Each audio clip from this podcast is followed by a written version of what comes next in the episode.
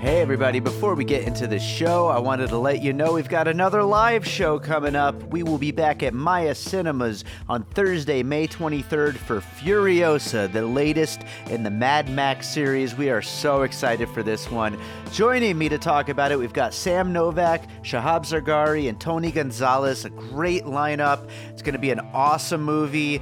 We are so excited to talk about it. So make sure to check the show notes. There are opportunities to win tickets. You could also buy tickets, and we hope to see you there Thursday, May 23rd, 6 p.m. at Maya Cinemas for Furiosa.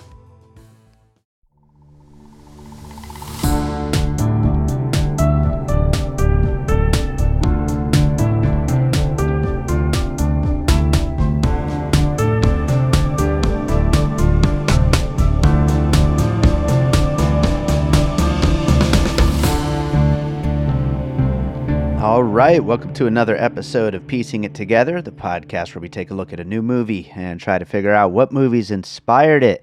And today on the show, we are talking about Brandon Cronenberg's Infinity Pool, which I loved and I'm so excited to talk about. We talked about his film Possessor a couple years ago here on the show with film critic and awesome movie year host Josh Bell.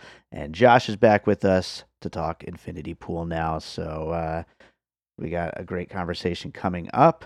And as always, I want to remind you to make sure you're subscribed to Piecing It Together wherever you listen to podcasts. Follow us on social media at Piecing Pod and join our Facebook group, Popcorn and Puzzle Pieces, where we continue the conversation about all the movies we talk about here on the show. I also want to mention uh, if you haven't heard the news yet, we have a live show coming up Thursday, February 23rd, here in Las Vegas at Maya Cinemas. We're going to be talking about Cocaine Bear after a screening of the movie. Uh, it's going to be a really fun time. I'm really excited for it. We've got Jason Harris, also from Awesome Movie Year, and also Luella Chavez and Michael Keane joining us for the show. It's going to be a great time. I'm so excited about that movie. And yeah, check the show notes. There's uh, links on information on how to get tickets, and we're going to be doing some giveaways soon, uh, so you can win tickets as well. So uh, yeah, that's coming up February 23rd. So let's talk about Infinity Pool. All right, Josh Bell is back with us to talk Infinity Pool. We're getting back to Brandon Cronenberg after doing Possessor a couple years ago. Josh, how's it going? Ah, it's going well. Uh, my clone has been filling in for me on other podcasts, so I'm yeah. well rested. Yeah, I, that that clone is uh, it's it's really lost itself. It's lost the thread a little bit. It's, it's we uh, might have to put it down. yeah, I think so. Uh, yeah, I, I'm so excited to talk about this movie. I know you liked it. Um, obviously, we, we've kind of joked already, you know, off mic that that I just absolutely love this movie. Um, I, I wanted to say, like, first and foremost, I, I think part of the reason maybe that it worked so well for me is I didn't know anything about it. Like, obviously, I knew Brandon Cronenberg had a new film. I liked his previous two films. I really like Mia Goth. I really like Alexander Skarsgård. I didn't see a trailer. I did not know there was going to be clones. I did not know what was I.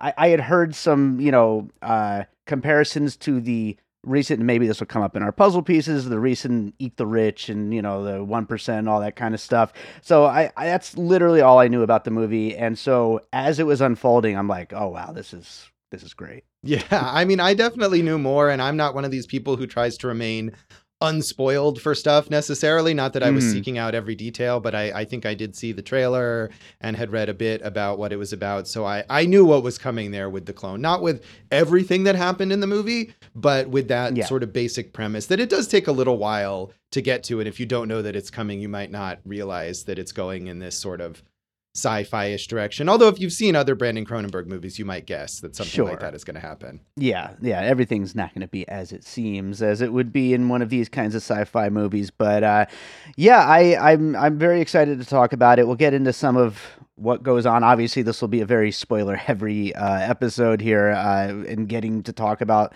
some of what goes down on this island at this resort in Infinity Pool. But uh, let's start getting into some puzzle pieces here. What do you have for your first piece? Well, I feel like I did this with Possessor, and I might as well just keep doing it and start with a David Cronenberg movie. I, I don't. Sure. On the one hand, I don't know if Brandon Cronenberg appreciates this, but he's very much inviting comparisons to his dad with all of his films. Oh, yeah. So I don't think he'll mind. So uh, the the David Cronenberg movie that I thought of most for this one is Crash, which uh, we covered on Hmm. Awesome Movie Year, and Yeah. um, is is another movie uh, about a, a couple who are sort of exploring the edges of strange uh, activities, um, you know, Sure. sexual potentially, and get drawn into this weird uh, underworld. In that case, it is the the car crash fetish world, and there's an alluring figure that's the Elias Koteas character there who kind of seduces them. Um, so I think there's a lot of parallels. Of course, here in Infinity Pool, Cleopatra Coleman's character eventually she's not having it, right? She's Yeah, she's out. She's out. Unlike in in Crash, where both of them, uh, James Spader and Deborah Kara Unger, they're both like drawn into this weird subculture on maybe not quite equal levels, but definitely both getting into it. But I I think that's the idea of like you have so much and you've done so much that you have to go to further and further extremes of like sensation seeking in order to feel Sure. anything. And the characters in Crash are not I mean, they're not poor, but they're not like ultra wealthy the way the characters here are. But they're definitely Yeah. people who are comfortable and who are sort of bored with the normal course of life and need to shock their systems more and more. And there's certainly that combination of sexuality and violence and where does one end and one begin um, in that movie as well. Yeah, and I, you know, like we talked about on Awesome Movie Year when we did cover Crash, uh, I, I still haven't gotten a chance to rewatch it since like way back, uh, you know, 20 years Oh, ago or something like that because it, it's very difficult to find. I couldn't find it when we did the episode, and uh, I'm hoping to get to rewatch it sometime soon. But to that point, though, like that's some of the stuff that I really liked about this movie is is it's something that like a lot of people they're going on social media and like this movie's so crazy blah blah blah. And i i don't think it's really that crazy. It's not it, it's it's just that it's a, a subject matter that we don't really explore at least not in this way ever. And i think it's it's so interesting. It's more of an idea movie. I know you know it's it's a little bit light on plot and i'm sure that'll come up as we're going through these puzzle pieces but like i think it's it's exploring these kinds of ideas and these people who you know they they need to feel something new something to keep them alive and to get them like excited again. And so crash seems like a really great puzzle piece from from the little i remember of the movie and of course from our conversation on awesome movie year of like people that are also in that kind of situation Right. I think there has, since we did that episode, been like a nice new Blu ray or 4K release of Crash, I want to say. i'm gonna have to get that Yeah, But it was, I think, I think at the time when we did the episode, I had watched it on a, a porn site, possibly. so Yes, it was I think you're definitely right. Yeah. a little difficult to track down at that time. But I think now there's Yeah. a better way to watch it. Sure, absolutely. Uh, I will go with um, my my puzzle piece list is all over the place here. Uh, I, I'm going to get this one out of the way, uh, which is probably too new to actually be a puzzle piece. I actually did hear an interview where Brandon Cronenberg said he had been starting this movie actually right after Antiviral and uh, didn't get a chance to make it because that movie wasn't exactly like a huge hit or anything. Uh, so this wouldn't have been an influence, but I do think that it was surprising, like I said, going into this not knowing anything, to find that we got another movie within a year of this sci-fi world that's kind of not really super well explained, where there are clones and the clones get killed. I thought of Riley Stearns' Dual, Yes. uh, which came out last year, which is also just like this really interesting idea where this girl ends up in a situation where she has to kill her own clone. And it doesn't necessarily take you too deep into the sci-fi of it and the mechanics of it and you know how does all this work and why did the world go in this direction? It's just you're dropped in and here's this kind of interesting story using that as as the setup. And uh, it's a really interesting setup and rather than using it for any kind of like action sci-fi spectacle or anything it's uh, building these kinds of moral questions and all of the weirdness that comes out of that is what both of these movies i think had on their mind Yeah, I had that on my list too, and I really like that movie a lot. I think when we did our half year top 10 for 2022 that was on my top 10 list. And Yeah. um, I, I like this movie definitely. I def I think I liked Dual more. I really enjoy kind of Riley Stearns' whole thing, and I thought Sure. that movie was very fun. But uh, yeah, and I think you also maybe retweeted. I saw on Twitter that Riley Stearns he was tweeting about this movie. Yeah, having seen it. Infinity Dual. He said Yes. more like Infinity Dual. Right, Yeah. right. So he he clearly uh, saw that connection too. So yeah, so that's fun. yes. Uh, but yeah, I, I really like Dual as well. It's a great movie, and uh, I I'm always looking forward to Riley Stearns' new stuff. So hopefully something's coming next year or something. Yeah. But uh, yeah, what do you got for your next piece? So my next piece is a, a movie that I saw again fairly recently after having not watched since it came out. I did a podcast guest appearance about this film. It is uh, Stanley Kubrick's Eyes Wide Shut, and Mhm. I think one of the key things here, which is also a key theme in Eyes Wide Shut, is the difference between the rich and the incredibly rich. And Sure, the sure. idea that there is actually this really stratified, you know, difference where we've got Alexander Skarsgård in this film who is a well, he seems at first like maybe he's a successful author and then we learn that maybe he's actually not a successful author. But Yeah, he's yeah. comfortable, he's married rich, you know, he's married into this this publishing family and he's comfortable, he's doing fine, but he's clearly not quite in that world even after having been married to his wife for 10 years. Yeah. And that's a similar theme that we've got in Eyes Wide Shut, where you've got Tom Cruise's character who is this very successful doctor and his he makes a lot of money as a doctor and his clients are all these ultra wealthy people, but he's sort of like the wealthy servant of the ultra wealthy, you know? Sure. and yeah. and so i think in both cases it's these characters who think that they're being accepted by this this sort of upper echelon and they're Mhm. going along with all sorts of weird stuff whether it's you know Tom Cruise going to the crazy masked orgy and thinking he knows the password and everyone's like no we are we knew the second you arrived that you weren't supposed to be here and you know you Yeah, have that here too where Alexander Skarsgård is like, oh yeah, I'm one of you now because I too had my clone murdered for a, a crime, and we learn later on like, no, they're just fucking with him. They they look Sure. down on him. He's not one of them, and he's not going to be one of them. So I think Yeah. that's a very it's a weird distinction if you're not anywhere near one of those levels to realize that there are multiple levels at, in the one percent of the one percent, but it's there. Yeah. Absolutely. And I, I think that that self-loathing of a character like that that like recognizes that he's not really one of them but is like just kind of along for the ride like that is it's almost like like being sick to allow like a worse infection in like it's just like he's so internally beaten down that he's going to allow these people to just turn him into this monster and like just like lose his soul completely in this story. So it was also making me think of like the Epstein type stuff and like you think to yourself like how do these people end up in you know those worlds of you know all those allegations? And it's like maybe this is you know a very sci-fi version of like the first step to somebody working their way into that disgusting world you know but yeah it's like definitely a character that you don't really see and I, I just love the way it's put together in this sci-fi way yeah, great puzzle piece there, and um, I will take your eyes wide shut and go a Clockwork Orange for my next one. As long as we're talking Kubrick, we might as Sure. well. Mia Goth and her little traveling band of misfits wearing masks and causing chaos and intimidating and belittling and breaking into homes and doing all kinds of violence and all kinds of unspeakable shit. Seems like a pretty clear influence, I think.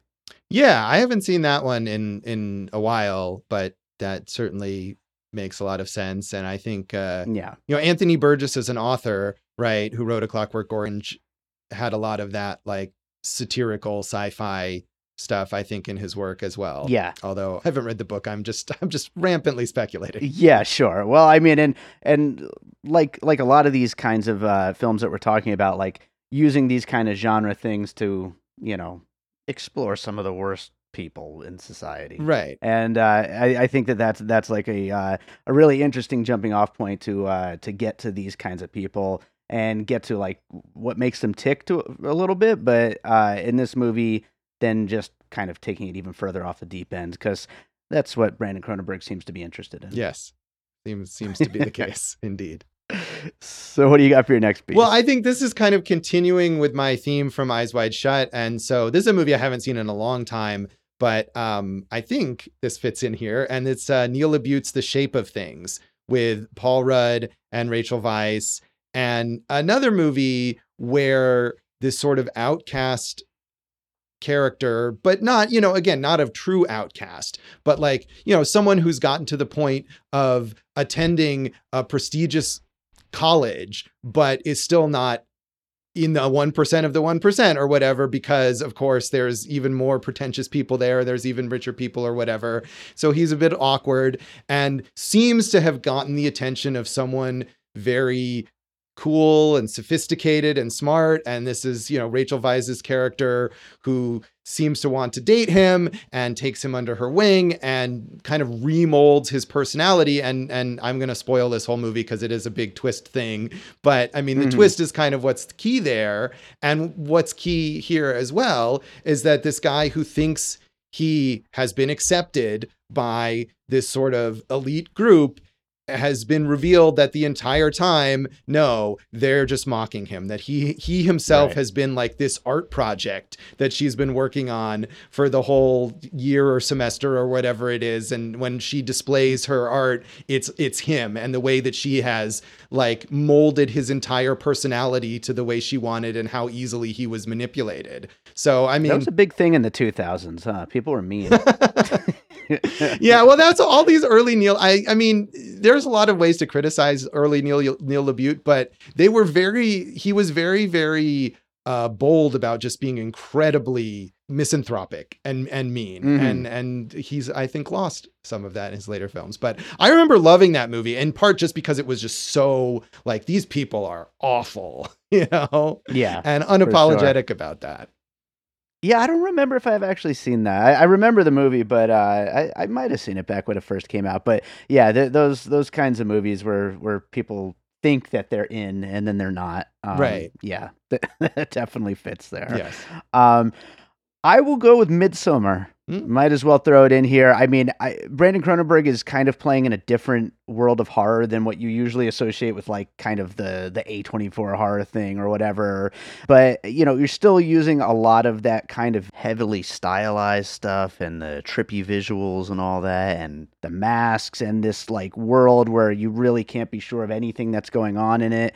And I felt like another thing about it is like the way that Midsommar tapped into like that fear of travel to like weird foreign places, and uh, I think both of these movies really that that's uh, again like some of the things about going beyond the walls of this resort and like just knowing how dangerous it would be, and like finding out about like all the rules and the fact that basically everything is punishable by death and like it, it just it really plays into that fear of like being a stupid foreigner who goes to a place and then gets in trouble for like being right, an idiot. Right. Yeah, you could imagine the the the Midsommar village somehow existing uh, in this fictional country somewhere or whatever. Yeah. You know. Absolutely. But it's interesting though, it, like I guess maybe in contrast to Midsommar, because the ultimate result there is that our protagonist is sort of embraced by the natives.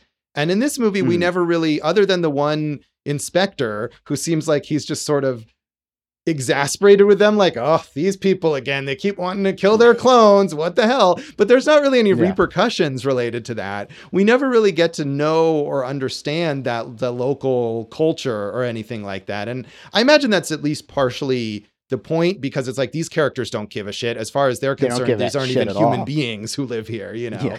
Yeah, yeah. they don't need to care right. so, right. you know, yeah Oh man, uh, what do you have for your next piece? Um, well, I'm gonna go with uh, another.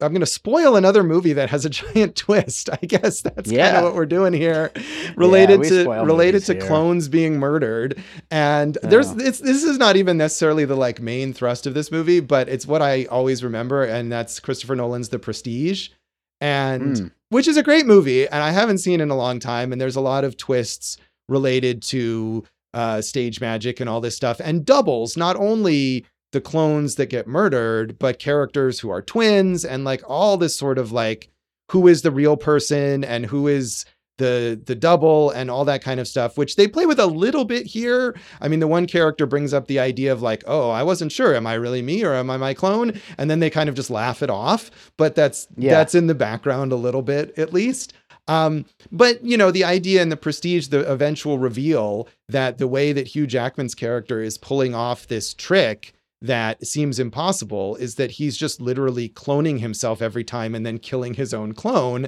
and doing it yeah. just for the sake of being a cool magician. And I mean, I think that's kind of here what they're doing too. Like they're killing sentient beings, versions of themselves, just because it's fun. Yeah, sure. And it, they seem to really enjoy doing yes. it. And uh, they, they come back every year to do it again, apparently. Right. But, um, yeah, I haven't seen the Prestige since it first came out, but I mean, yeah, it, it's great and like the the idea of of like I don't think that that's one of those twists that like I don't think anybody saw coming at all right. because it doesn't even make sense like for that to be the twist. But then that's where it ends up going, and uh, I think that's why it sticks out as like one of the better movies in like a Christopher Nolan's uh, you know his filmography because it's so daring and interesting and weird. Yeah, so, I mean, I too haven't seen it in a long time, but I I loved it at the time, and I'm sort of mixed on Nolan as a whole. So Hopefully, it would, yeah, would stand up. Yeah, I would. I would hope so. Uh, I'll go with another recent movie that might be a little too new, but uh, we'll throw it on my list anyway. Uh, I'm going to go with Palm Springs, a movie that came out right around the same time as Possessor, I believe, uh, but right in the middle of the pandemic. And it was like this comedy that kind of took everybody by storm a little bit uh, with Andy Samberg and Kristen Milioti uh, stuck in a time loop at this beautiful vacation resort. And uh, it kind of plays with the question of like, well, why would you want that to end? Because it's this beautiful resort. Why wouldn't you want to just be there all the time? But of course, without any kind of uh, you know stakes to anything, any any kind of uh, reason to to live your life in any kind of good way you know you, you lose a big part of yourself and things go bad. And that's kind of it's almost like the the darkest possible version of that very cheerful and light movie.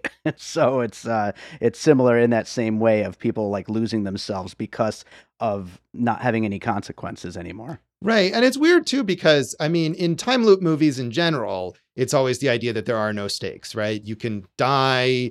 It doesn't matter. You can do terrible things and it all resets the next day. And I think we get that like at the end here where they're leaving the resort finally and the, these people start talking about their boring you know logistical things about their maids and you know phone calls they have to return but for a while at yeah. least it seems like there are really big stakes here right i mean and i mm-hmm. think that's part of what's interesting is that Alexander Skarsgård gets caught up in the idea that like this is incredibly scary and like horrible things are happening or could be happening and everyone else is just seeing it as like fun consequence-free uh romp or whatever. Yeah, absolutely. And that I mean that goes to the fact that they are the those the one percent of the one percent of the one percent. I mean, they are they're so rich that like nothing matters to them whatsoever. And so Skarsgård is a stranger in their world, and so for him, there's still stakes, but for them, no, they they, they don't give two shits. Right? So, yeah. What do you have for your next piece? Uh, so I'm gonna go with one. I'm gonna give uh, some credit here to my uh, awesome movie year co-host Jason Harris, who suggested Ooh. this, even though he's not actually seen these movies, but I have, so I feel like okay. I can include it. And and that is the Purge films. Okay. Which are on the one hand, as I was trying to tell him, I was like, well, I don't know, because it's the idea that there's like no consequences for anyone, right? crime mm. is legal for everyone. But especially in the later Purge films, um, I feel like the idea that even in those circumstances, the wealthy have a separate set of rules, um, and they have sure. they have the resources where they can go around and hunt people down for sport and murder them because they have like big cars and lots of guns and whatever else you might need to commit lots of murders and stay safe yourself. And so sure. I think that dynamic plays out across the series. I don't think it's all that really effective necessarily. It's either extremely blunt or kind of mm. like hmm. muddled. And I don't really like these movies all that much, but I think sure. they're really like in a in a much more like basic horror action thriller kind of way, trying to hammer home that same point that no matter what, the wealthy, the 1% are going to find their own ways to have like separate standards for themselves. Yeah, I mean, I those movies just never really appealed to me, but I think it definitely fits, and it it would be the easiest uh thing to try to get people into the theater to watch something weird like Infinity Pool is be like, you know, it's kind of like The Purge. Like I think that that would be a good comparison that would like drive people into a movie like this. Uh but then, you know, whether or not they'd they'd be okay with it getting as weird as it does, you know, maybe maybe not so much. But uh, yeah, I, I, think it definitely fits though as a piece. So uh, yeah, good one, Jason yeah. Harris. Yeah, thank you, Jason. yes.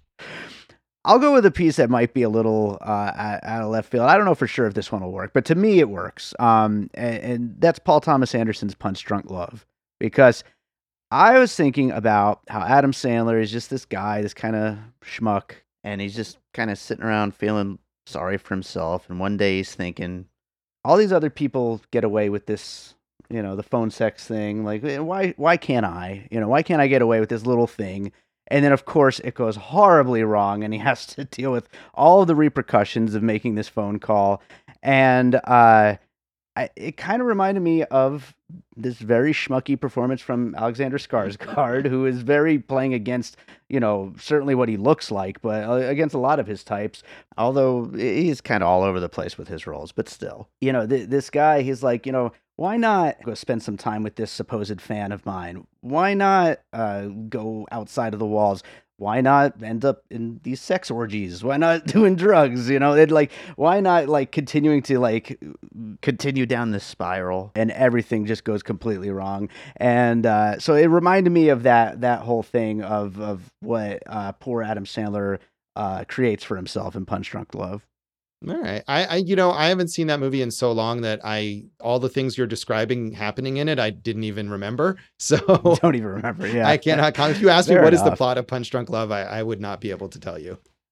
Yeah. Well, I mean, it is kind of all over the place, but yeah. so there, there's a lot of things that happen. In right. Movie. And I remember, yeah. I mean, I remember not liking it because I, I tend not to care for Sandler even in dramatic roles. And I'm, think like Nolan, I'm mixed on on PTAs. The the movies of his I like, I like a lot, but a lot of his movies just don't do anything for me, and that was one of them. But mm. clearly, I have no good memories of it. So yeah, check it yeah, out again, maybe.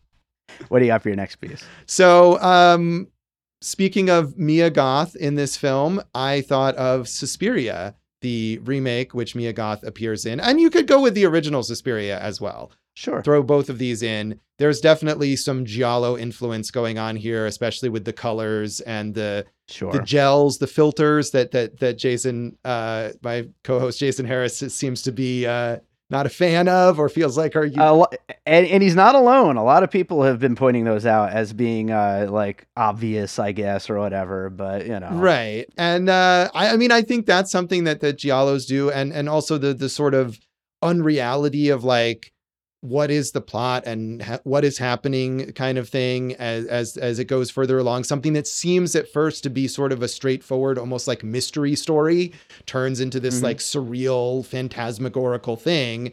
And especially i think in the remake of suspiria which it gets it gets much more crazy out there. But you know again these are characters who seem sort of naive at first and that are drawn into this elite world. In that case, it's like the, the ballet academy and where there are also witches. And you have the character, Dakota Johnson's character in, in that in the remake film, who seems kind of innocent and nice at first, but once she's offered the opportunity to get into this world of of sinister witches, she's all for it. And I think that's oh, kind of yeah. what we have with with Alexander Skarsgård in this film. And and the other thing that might or might not connect to not the remake, but to to old Giallo films, and I don't know if this was just my screener or my perception of it, but to me it seemed like some of the blood in this film looked like unnaturally bright red. Like it was also very watery. Yeah, it, it was. It was definitely interesting the way they did the blood. I don't know if that was spe- uh, influenced particularly by giallo films or i mean just generally films in like the 70s use different a different kind of fake blood and you can read like all like investigations into this and you watch a lot of movies from that era especially low budget movies and the the blood just looks like red paint and mm-hmm. i wonder if he yep. was going for some level of like you you're meant to wonder how real this looks or is supposed to be so that that that might be a stretch for me there yeah, well, I mean, maybe, maybe not, but overall, though, Suspiria is a great piece, though, and and I really like that about uh, the the Dakota Johnson character, like just like once she's in, like hell yeah, Right. I'm, I'm into all this. So yeah, that, that's a, that's a great one there. I like that a lot. I'll go for my next piece. I'm gonna go Fight Club for my next piece. Um, basically, you know, and this is maybe uh, reading Mia Goth and her little crew of people uh, in a more positive light, which I don't know that I necessarily believe, but yeah, I'm uh, not sure I'm with you maybe, on that. yeah, I, I I don't necessarily believe that, but Uh-huh. uh, just looking at it in that way, um, I, I, I, it's almost like they're trying to get Skarsgård to rock bottom so he can build himself back up and like live his fullest possible potential. And uh, so it's a little bit of Project Mayhem with all the disaster shit that they're they're they're doing on that island, but uh, and and and just killing people and causing destruction, and a little bit of just building him back up from ground zero. So uh, a little bit of Fight Club, maybe. Yeah, all right. But you know, Tyler Durden is the villain of Fight Club, also, right? yes, of course, I know that. Uh, yeah. A lot of people don't think that, but they are wrong. Yeah, those people would be very wrong. Yes. so. Yeah, I, I, I, I, I would be terrified to meet people who genuinely think that like Mia Goth is the hero of this movie and that she's admirable yeah. or something. Well, I'm sure somebody out there thinks. I'm that, sure you're so- right. Yes. So I guess that's a piece for Yeah, them. But uh, what do you got for your next piece? Well, I guess I mean I might as well use this, and this is kind of an obvious one, but it's Eli Roth's Hostel, and uh, you know Hostel Part Two. I've actually never seen those movies, but I I, I know stupid Americans do stupid things. Yeah, yeah, they do, and I don't. I haven't seen them in a while, and and they're not necessarily good or even great. Sadly, the most recent one I've seen is Hostel Part Three, which Eli Roth has nothing to do with, and is set here in Las Vegas, which is why I watched it, and it's just a really, even though almost none of it was shot here, and Uh, uh, is there even a hostel in Las Vegas? I don't know. I, I yeah, there are there are hostels. There's one on Las Vegas There is? Boulevard, definitely. So Okay. yeah, cool. But uh, no, don't see Hostel Part Three. And in furthermore, in the Hostel Part Three, I think doesn't it really loses the whole concept. But I mean, Mhm. the idea in in that movie, if I remember correctly, is sort of an inverse in a way of this because it is the ultra wealthy sort of torturing people for fun, but the ultra wealthy are the like Eastern Europeans, and the people being Hmm. tortured are the stupid Americans. So Okay. they're not necessarily rich. I don't think they're just idiots on vacation and they get caught up in this world. Um, but it is the idea of going to some foreign place. And, and like you were saying, whether it's in Midsommar or in this movie, where if you deviate from the path that your like tour guide has told you to go on, you could end up in some sort of horrifying scenario that you Oh, don't yeah. understand because you're not familiar with the local culture or you don't speak the language or whatever. And probably you're not going to get tortured or cloned or whatever but but that there's the feeling there that it could happen. So Yeah. you know i think this is a Hostel is the very like sort of uh unsophisticated take on something like this. Yeah, I, I'm glad you brought it up because, like I said, I haven't seen them, but I, I certainly had thought about it as as a possibility here, and I, I feel like it's one that like had to be, uh, you know, an actual on the mind of of writing this story, you know. right So uh, yeah, so good good piece there to include for sure. You know, a, a, another obvious one uh, that this comparison has been made a hundred times. We kind of hinted at it in the beginning, but the White Lotus TV show, again, like rich people going to like a beautiful vacation uh, and just losing themselves, like just totally, uh, you know, losing anything that that makes them good people in the process. And uh, this could have been like the most, you know, fucked up season of the White Lotus that Mike White would ever make. So, uh, and this show is great, and uh, this has been like a big thing lately with uh, you know rich people uh, doing terrible things on beautiful vacation spots. Like it's happening a lot. right yeah i mean i'm sure there's i don't know i i, I kind of left out any of those i haven't watched the white lotus so I, I can't you know i felt like i couldn't bring that up but i've seen some of the other stuff related to that recently and i i just kind of left it all out of my list but certainly it is a it's a trend going on right now and i i think this Yeah. movie does a little more even though its commentary about the wealthy isn't necessarily more substantial or sophisticated than some of those other movies I feel like it has more to offer just with the sci-fi horror concept rather than just a straightforward like here are rich people and don't they suck kind of thing. Yeah, absolutely. So Yeah. um yeah, but I should probably watch The White Lotus someday. And I think that it's also entirely possible to watch this movie, and even though it's a trend right now and uh, it's on people's minds, and not even notice that, like to not even think about that, like to just see it as this ultra violent sci-fi movie about people get clones and kill the clones, like that's it. And you could watch it either way. So Right. yeah, Right. That is that is So- true. I will say um I did enjoy the Black Lotus sketch on Saturday Night Live. So I didn't see that's that. all Is I that have to new- contribute there. okay, I'll have to watch that later. Right on. What do, what do you have next? So what do I have next? Oh, this is a movie that I I actually I really like this movie. It's a movie I think that not a lot of people saw from a filmmaker who, well, I really liked for a little while. Um, anyway, it's Oh. called it's called Piercing from Nicholas Pesce, who or Pesh, I'm not sure how you pronounce his name, but he made uh, a couple movies. The Eyes of My Mother was his first film, and then this movie Piercing, and that I just think are really amazingly bold, stylistic horror films. And then he made a crappy remake of The Grudge, so hopefully he'll do something good next. But anyway, Piercing is the movie that I'm talking about here, and this gets into this sort of uh, going back to Crash, maybe the like sex fetish of violence. You know, the idea in Piercing is the main character, played by Christopher Abbott, basically is like a serial killer in waiting. You know, he has these serial killer desires.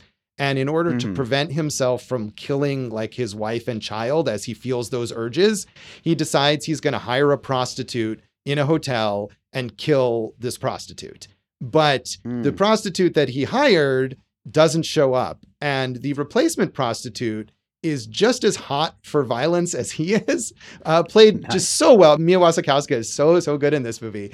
And it's just this weird dance between the two of them where they're not saying anything, but the whole time they're both implying, like, let's have sex and also murder each other. Like, and they're Yeah. just kind of dancing around it the whole time. It's just a beautiful, like, the colors are are just like eye popping. It's one of these movies where the sets and stuff look very deliberately artificial. And I don't know, I just think it's a really, really effective. It's very funny, like darkly funny. And I think, I don't know if it's on Netflix now. It was for a long time.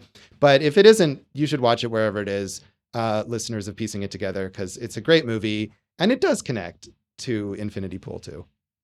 Yeah, I, I think it, it definitely makes sense. I haven't seen it. I think I remember you mentioning it on like one of our top ten episodes. Like, oh uh, yeah, I think it was my like number two movie of the year, whatever year it came out. Okay, now, now I'm finally going to get around to it because that really did sound great back then. It sounds great now. Yeah. Um, yeah, I'm definitely going to have to watch that. It sounds awesome.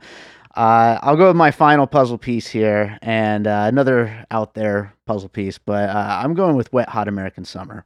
Um, and my reason is because of the classic going into town montage segment when uh, the counselors decide to get away from camp for a minute and go into town to go buy a few things and it turns into this debaucherous orgy of drugs and sex and alcohol and rock and roll and violence and criminal activity. And then at the end they just go back to camp like nothing ever happened. And that's basically the ending of infinity pool in a nutshell so. Yeah, I feel like in a weird way, with some slight adjustments, this could have been like a David Wain directed like weirdo comedy, right? Am I wrong? yeah i mean it's it's definitely a weird enough premise for sure like it can go in any direction so i could totally see that yeah. well do you have any other puzzle Well, I was holding this one because I thought you would bring it up because it's one of your favorite movies, but maybe I'm wrong about it. But it's uh, Climax, the Gaspar Noé film, I do love climax i'm glad you brought it up and go for it and I hate it, but I think the sort of psychedelic the the climax is like if the psychedelic orgy scenes in this movie were just the whole movie.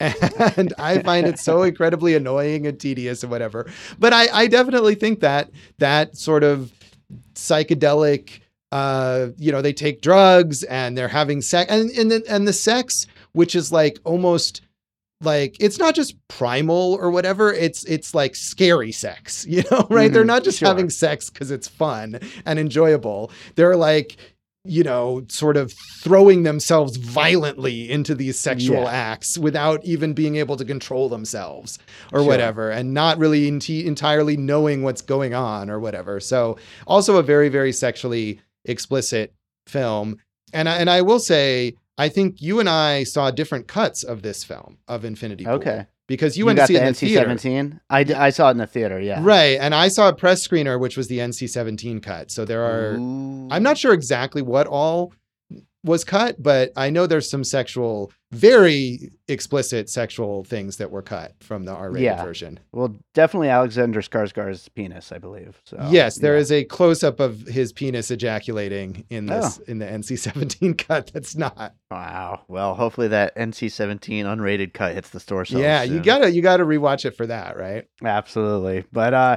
yeah, climax, great piece to uh, to include. I, I'm happy you did, and I would I would maybe even throw Enter the Void in there as well, uh, because yeah, I mean a lot of that just Gaspar Noé like just really throwing everything at the screen all at the same time and uh, you know disorienting you in all kinds of ways. And uh, that that's something that Cronenberg seems to be like you know as much as he can be compared to his father in a lot of ways with a lot of the stuff that he does I think uh, that's kind of his thing is it's just making these very weird abrasive visuals that are used in the process of exploring some really interesting sci-fi ideas i mean i think that's kind of all three of his movies Yes. Yeah, yeah. I think but not as abrasive. I mean, I've only seen Climax and and I had such a strong negative response that I've not made an effort to see more Gaspar Noé films, but uh-huh. um I, my impression is that Cronenberg is not nearly as abrasive deliberately No. as Noé is. yeah nobody is but uh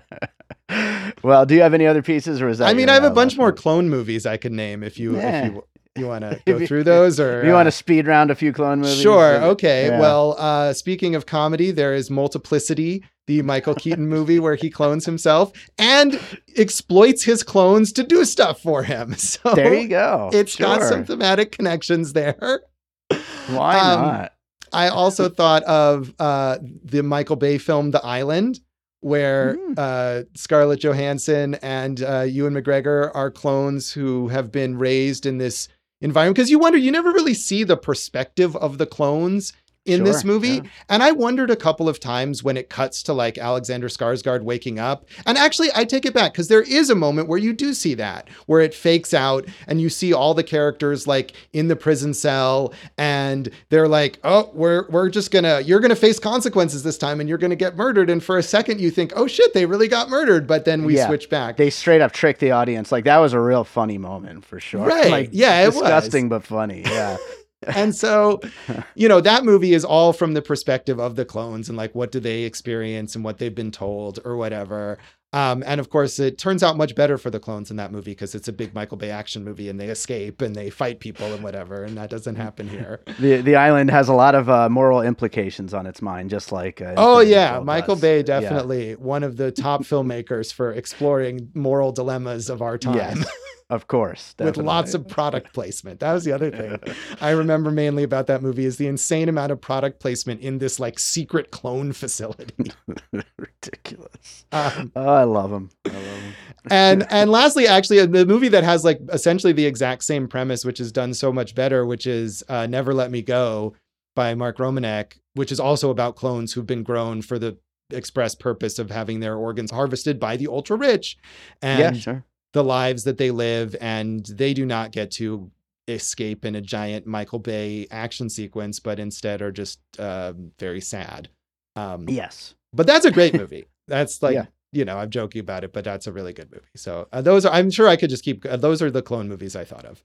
Those are all very good clone movies. So I, I'm, I'm very, I'm very glad you brought them all up. So uh, I'll read down our finished puzzle list, and we'll get into some closing thoughts here. Uh, we talked about Crash, Duel, Eyes Wide Shut, A Clockwork Orange, The Shape of Things, Midsommar, The Prestige, Palm Springs, The Purge, Punch Drunk Love, Suspiria, Fight Club, Hostel, The White Lotus, Piercing, Wet Hot American Summer, Climax, Multiplicity, The Island, and Never Let Me Go. Uh, lots of weird shit all smashed together into a, a very interesting movie. Uh, any any closing thoughts? Anything that we didn't quite get to while we were uh, talking puzzle pieces here? I mean, I think I've really exhausted my uh, my thoughts here, but uh, Yeah. you know, we also talked a bit about this on our awesome movie year episode about antiviral. Check that out. Mhm. Yeah. Um, so I, yeah, I, I enjoyed this film. I think not as much as you did, but I, I thought it was really fun and weird and interesting. And I'm still intrigued. I feel like Brandon Cronenberg is still maybe not quite at the like final level of what he could do.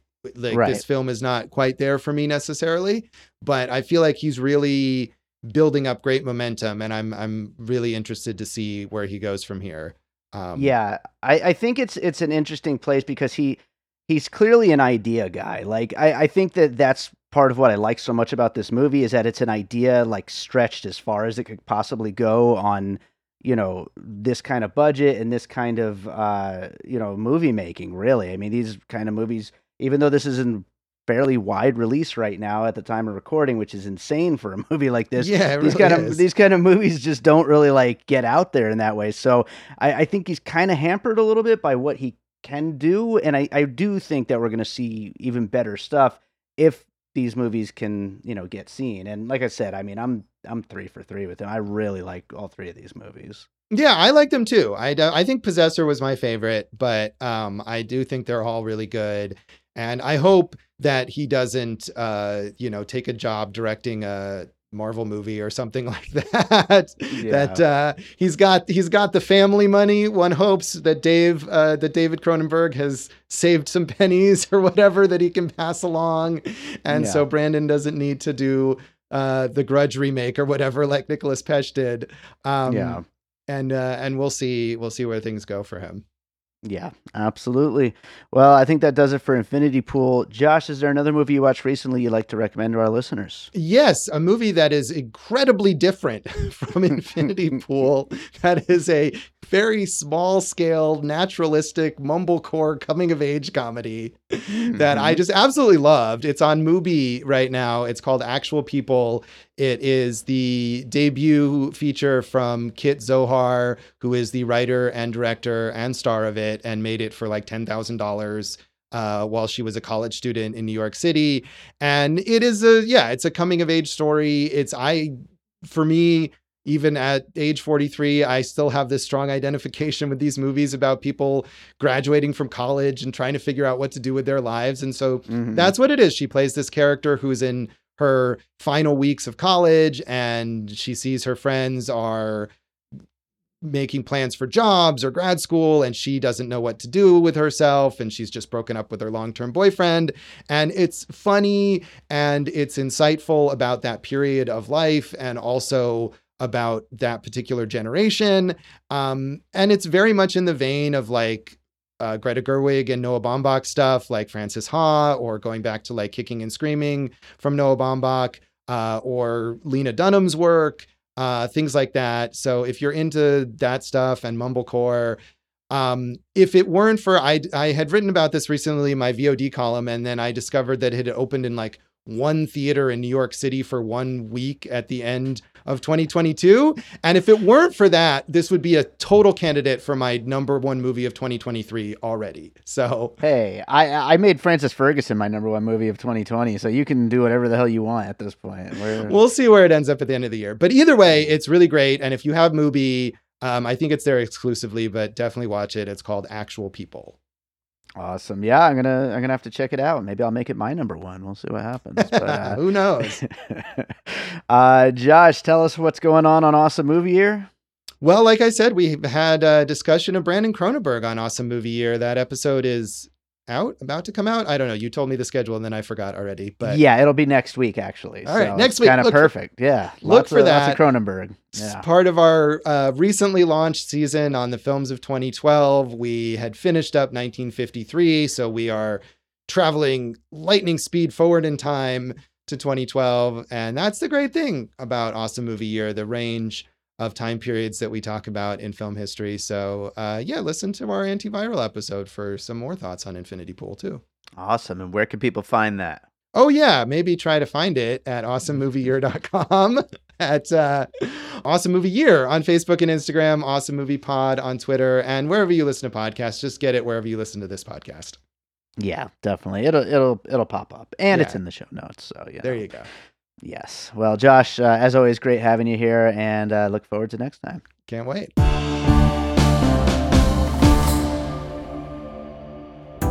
I'm Josh Bell. And I'm Jason Harris, and we co host a podcast called Awesome Movie Year. Each season, we take a look back at an awesome year for movies, which is every year. We deep dive into these specific years and we pick out why they were such great years for films. We go over the biggest hits, the biggest flops, the best pictures, some personal picks, some cult classics, Years we've covered in past seasons include 1994, 2003, 1977, and 1984, and we've got all of film history to look forward to. So check us out at awesomemovieyear.com or wherever you listen to podcasts.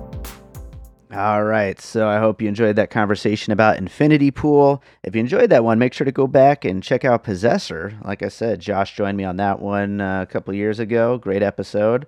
So go listen to that. And like we mentioned, next week over on Awesome Movie Year, we actually have a conversation for we just started the the year of 2012 and we always do a uh, a film from a notable first time filmmaker in that particular year that we're covering.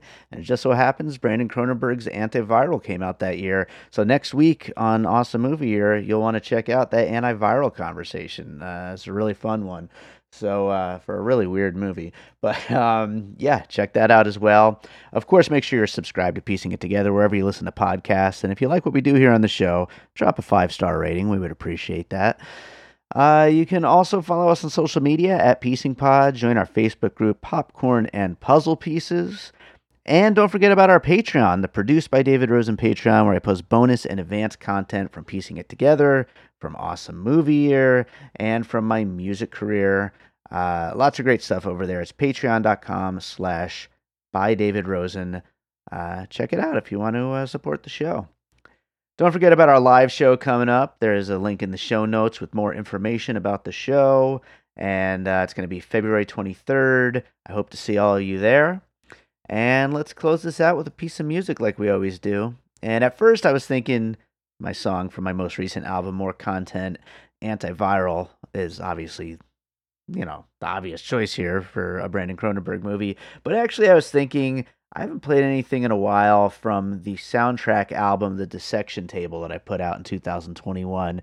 And this is a film which, like I said back when I first put the soundtrack out, this is a film you may never get to see. I don't know. But uh, the themes of the movie, though, definitely deal with a guy who is just completely losing himself to violence and all of his worst tendencies. And so I thought this would fit in well uh, as far as thematically with Infinity Pool. So let's go with a track from the Dissection Table soundtrack.